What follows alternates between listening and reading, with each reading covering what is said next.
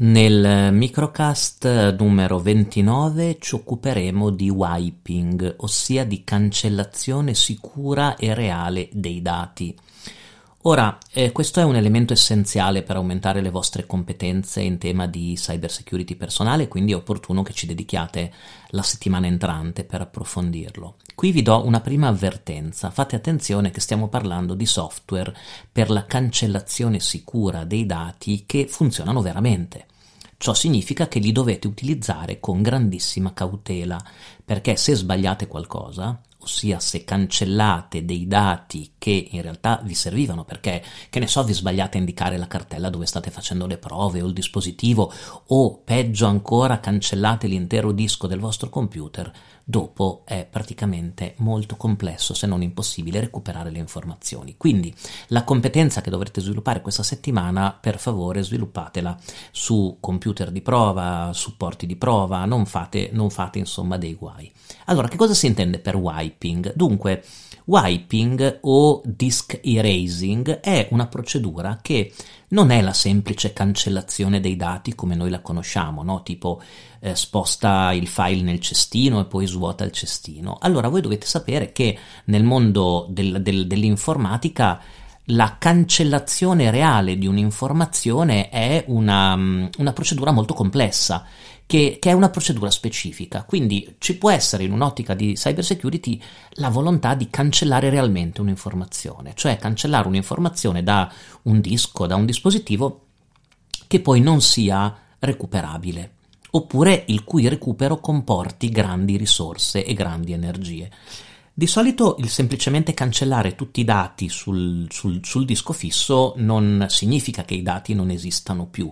Rimangono in molti casi sul disco, ma molto spesso viene cancellato soltanto il riferimento, cioè l'indicazione a quei dati. Per cui il computer non, non li trova più, apparentemente i dati non ci sono più, in realtà ci sono ancora. A che cosa servono allora questi software che vi consiglio di analizzare in questa settimana? Servono appunto a sovrascrivere dei dati diversi strati di dati sopra i dati, diciamo che non si vuole che siano recuperati, per rendere praticamente impossibile il recupero di tali informazioni. Cioè è uno strumento per rimuovere in un certo senso i dati dall'hard disk in maniera permanente, anche se nella maggior parte dei casi, come vi dicevo, non vengono rimossi realmente, ma semplicemente si creano strati di informazione sopra questi dati che, mm, che rendono estremamente difficoltoso il recupero. Allora il consiglio che vi do è di fare una ricerca in rete come al solito sui software più utilizzati per fare wiping, wiping è scritto eh, W-I-P-E, oppure potete anche cercare Erase Software, no, software per la cancellazione, eh, facendo una grandissima attenzione nell'utilizzo. Tendenzialmente quando vedrete un po' come funzionano questi software, li troverete con funzioni più o meno simili. Di solito vi chiedono di selezionare il um, dispositivo che voi volete cancellare o wipeare, si dice in, in gergo. Prima vi chiede di scegliere di solito le opzioni di wiping, eh, di cancellazione.